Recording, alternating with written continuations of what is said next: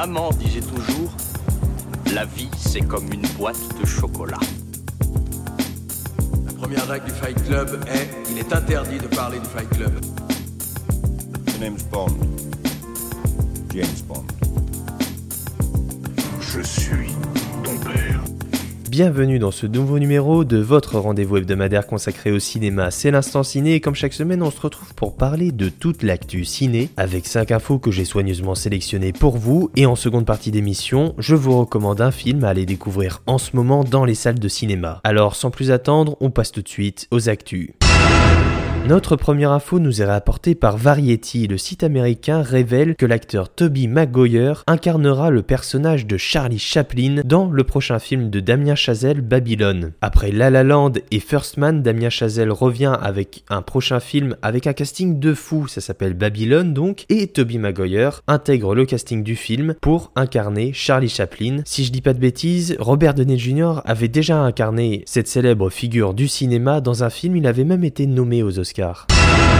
Continuons avec des nouvelles des prochains films Marvel et notamment du prochain film Les quatre Fantastiques. En effet, la super famille va revenir au cinéma et Deadline nous révèle que le réalisateur Jon Watts, qui était attaché au projet, il a réalisé la trilogie Spider-Man récemment avec le succès qu'on connaît de Spider-Man No Way Home qui est sorti en décembre dernier. Eh bien, il était attaché à ce projet, ce film Les quatre Fantastiques du côté de chez Marvel et ça ne sera finalement pas lui qui réalisera le futur film Marvel qui, euh, de toute évidence, est désormais sans réaliser. Alors le film n'est pas prévu pour tout de suite, je vous rassure, mais Jon Watts a dit qu'il souhaitait faire une pause. C'est vrai que le pauvre a enchaîné quand même trois films Marvel, trois films Spider-Man, des gros blockbusters, un gros budget. On peut comprendre qu'il a envie de se reposer un peu.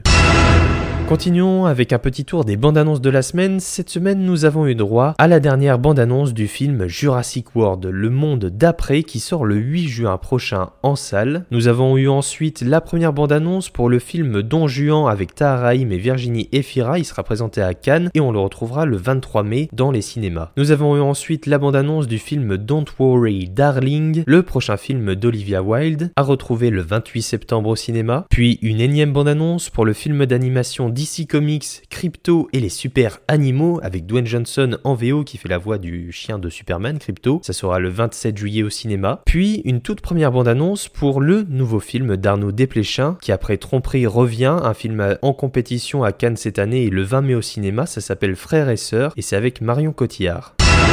Continuons toujours dans les actualités, je vous avais dit la semaine dernière que le réalisateur Justin Lin, qui a réalisé plein d'opus de la saga Fast and Furious, a quitté la réalisation de ce dernier Fast and Furious, Fast X, le dixième film, le dixième opus de la saga Fast and Furious. Je vous avais dit que la semaine dernière c'était pour des différents créatifs, et là, une source anonyme a révélé, comme je l'avais hypothétisé la semaine dernière, c'est bel et bien Vin Diesel qui est à l'origine de ce départ. Le réalisateur et l'acteur emblématique de la saga ne s'entendaient plus, il disait qu'il était en retard quand il venait sur le plateau, qu'il était plus en forme, qu'il connaissait pas son texte. Donc Justin Lin, semble-t-il, en a eu marre et a décidé de quitter définitivement le projet Fast and Furious, qui est un peu son bébé. Donc on est évidemment triste de voir ça, mais le film qui avait justement commencé son tournage, et c'était pour ça que c'était très problématique, et qui devait trouver très vite un réalisateur pour justement reprendre en main le projet et éviter de perdre des sommes astronomiques, parce que, bah, parce que du coup il perdait des jours de tournage, et bien cette personne-là n'est ni plus ni moins que Louis Leterrier. C'est Deadline qui nous a révélé l'info. Louis Leterrier, réalisateur français, à qui l'on doit notamment euh, Le Transporteur, Danny the Dog, L'Incroyable Hulk du côté de chez Marvel, euh, Le Choc des Titans, Insaisissable. Il a réalisé la série Dark Crystal et Lupin pour Netflix, et il a également, toujours pour Netflix, réalisé le film Loin du Périph', la suite du film De l'autre côté du Périph' avec Laurent Lafitte et Omar Sy qui sort ce mois-ci sur Netflix. Bien, Louis Leterrier va donc remplacer Justin Lin à la réalisation de Fast X. On lui souhaite évidemment bien du courage parce qu'on a bien compris que c'est compliqué. Après, Louis Leterrier, pour ne pas dire être expert de sa filmographie, mais en connaître un peu, il a l'habitude de gérer les grosses productions bordéliques hollywoodiennes. Alors des fois ça fonctionne, des fois ça ne fonctionne pas, mais c'est quelqu'un qui n'a pas froid aux yeux, donc je pense que ça pourrait potentiellement marcher, d'autant plus que Louis Leterrier sait très bien gérer les films d'action et les grosses poursuites en bagnole. On le sait avec la saga Transporteur d'ailleurs, il pourrait potentiellement retrouver Jason Statham, puisque Jason Statham fait partie de la saga Fast and Furious, il joue le personnage de Shaw, donc pourquoi pas un retour de Louis Leterrier et Jason Statham avec Louis Leterrier derrière la caméra et ce bon vieux Jason devant la caméra en train de conduire deux grosses bagnoles qui font boum boum. La dernière info concerne une bande-annonce, une bande-annonce que vous pouvez voir pour le moment en exclusivité dans les cinémas. Alors attention, pas dans tous les cinémas, justement il y a un peu un quiproquo et quelques polémiques là-dessus. C'est la bande-annonce du prochain film Avatar, le second film Avatar de James Cameron, Avatar The Way of Water, La Voie de l'eau en français. Une bande-annonce que vous pouvez retrouver donc en exclusivité dans les salles de cinéma avant la projection du dernier film Marvel dont je vais très vite vous parler. Alors je dis qu'il y a un quiproquo parce que euh, tous les cinémas qui diffuse ce film Marvel ne diffuse pas cette bande-annonce juste avant. Euh, moi j'ai eu la chance de la voir et je dois dire que j'ai été ému, euh, j'avais les larmes aux yeux devant cette bande-annonce qui est absolument onirique, féerique, magistrale. James Cameron va revenir en décembre avec ce nouveau Avatar, il va une fois de plus tout casser et ça, ça promet vraiment quelque chose de, de sublime encore une fois. Donc je vous conseille, si vous souhaitez voir cette bande-annonce au cinéma, et euh, vraiment je vous encourage à le faire, de vous renseigner au préalable. Je sais que le circuit C G R euh, diffuse massivement cette bande-annonce. Après, c'est pas forcément le cas de tous les circuits. Je sais que U G C a, dans un premier temps, dit qu'il n'allait pas la diffuser, puis on fait un rétropédalage devant le mécontentement de certains spectateurs. Donc, a priori, le circuit U G C aussi, euh, Pathé Gaumont, euh, Kinopolis. Après, pour les salles plus indépendantes, à vous de vous renseigner au préalable si vous venez pour ça, mais bon, euh, venir au cinéma que pour une bande-annonce, bon, ça peut être un peu débile, mais néanmoins, ça vaut quand même le coup. Donc, c'est pour ça que je vous encourage aussi à ne pas venir en retard au cinéma, parce que des fois on découvre des bandes annonces, et dans le cas d'Avatar de Way of Water, c'est une sacrée bande annonce et c'est à ne pas louper. C'est maintenant l'heure du film de la semaine, et cette semaine je vous parle donc du nouveau film des studios Marvel, un film très attendu. Attendu même comme le Messie, tout comme son réalisateur, l'incroyable, l'unique Sam Raimi, qui revient à la réalisation pour s'occuper de ce nouveau long métrage Marvel qui s'intitule Doctor Strange in the Multiverse of Madness. Toutes les nuits, je fais le même rêve. Et là,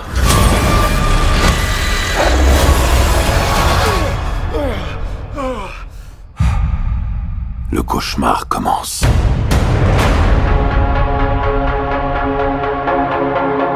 J'ai fait ce que je devais faire pour protéger notre monde. Vous ne pouvez pas tout contrôler, Strange. Vous avez ouvert le portail qui relie les univers.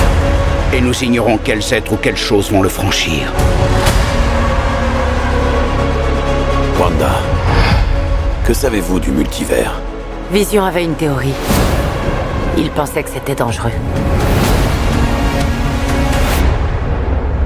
Il avait raison. D'abord, pourquoi est-ce que ce film est aussi euh, attendu par les aficionados des Marveleries en tout genre et à la fois des cinéphiles les plus pointus ? Eh bien, euh, parce qu'on a d'un côté un film qui fait suite à la première série des studios Marvel, WandaVision, qui promet d'explorer les moindres recoins du multivers, ce qui ravira bien sûr les fans des comic books. Et de l'autre côté, on a la promesse non pas d'un film d'horreur, mais un film avec des ambiances qui tendent vers le genre horrifique, et surtout, surtout, par-dessus tout même, Sam Raimi à la réalisation. Parce que oui, le seul et l'unique Sam Raimi sort de sa retraite quasiment dix ans après son dernier film pour diriger cette nouvelle production estampillée Marvel Studios. Le papa des films d'horreur culte Evil Dead de la trilogie Spider-Man du début des années deux mille revient ainsi avec sa double casquette idéale du réalisateur culte de films fantastiques et l'un des fondateurs du genre super-héroïque au cinéma. La promesse, vous l'aurez compris, est donc double, et je dois dire que le film prend beaucoup, beaucoup de risques et il arrive à les surmonter avec brio. Et c'est réussi sur beaucoup de plans. Ce qui se dégage le plus euh, du film, c'est sa générosité. Principalement dans la mise en scène, Sam Raimi s'amuse, s'autocite, revient à ses premiers amours en jouant habilement avec la caméra. On retrouve la caméra subjective pour faire vivre des démons virevoltants dans l'action. Il utilise des techniques de distorsion de l'image ou des collages et autres superpositions, ce qui donne euh, finalement une véritable âme au film et s'inscrit par parfaitement dans la thématique psychédélique que veut nous exposer le film avec les univers de magie et de multivers. Ce qui permet de rappeler au plus pointilleux Evil Dead certes, mais aussi d'innover en jouant avec les cadres, les ambiances, les mouvements de caméra et se sert même des reflets pour insuffler au récit une dimension horrifique. Car oui, elle est bien là, cette ambiance à base de zombies, jumpscares, fantômes, livres démoniaques et incantations mystiques, un vrai régal, c'est lisible et c'est surtout assez nouveau dans le paysage des productions Marvel. C'est pour cela,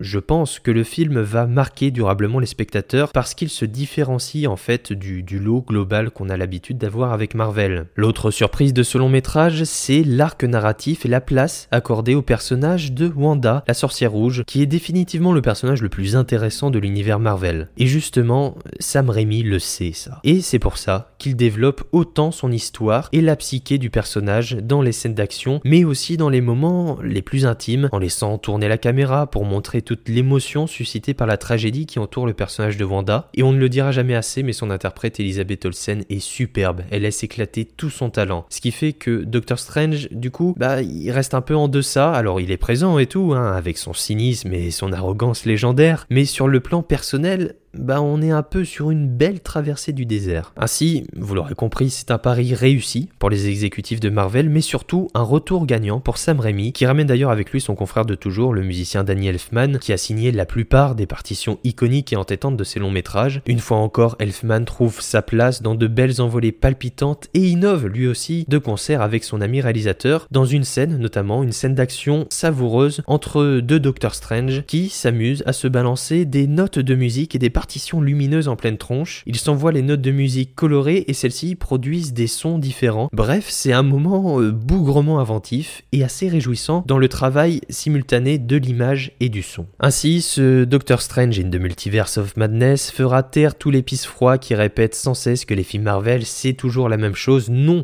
c'est souvent la même chose, mais pas toujours. On sent tout le plaisir qu'a eu Sam Raimi pour confectionner ce film et on exulte vraiment devant ce résultat, retrouver et distinguer clairement la patte iconique de ce réalisateur qui m'a fait rêver avec ses films durant mon enfance et qui des années plus tard revient pour prouver qu'il n'a rien perdu de son talent de metteur en scène, surtout dans le formatage habituel des gros studios hollywoodiens. Et bah ça... ça me met presque la larme à l'œil, car ce film prouve que l'on peut toujours faire du cinéma digne de ce nom dans l'univers des super-héros aujourd'hui. On regrettera peut-être avec du recul le fait qu'il ait finalement fallu sortir Sammy de sa grotte pour nous le prouver.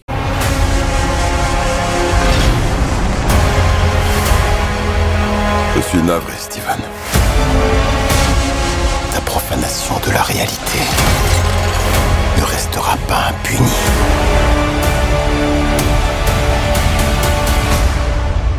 Nous devrions lui dire la vérité.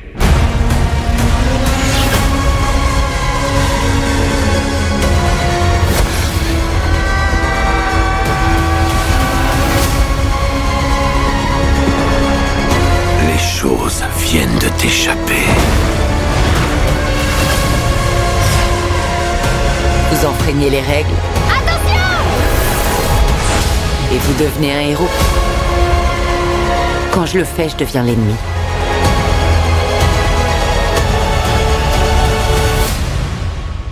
Je trouve pas ça normal.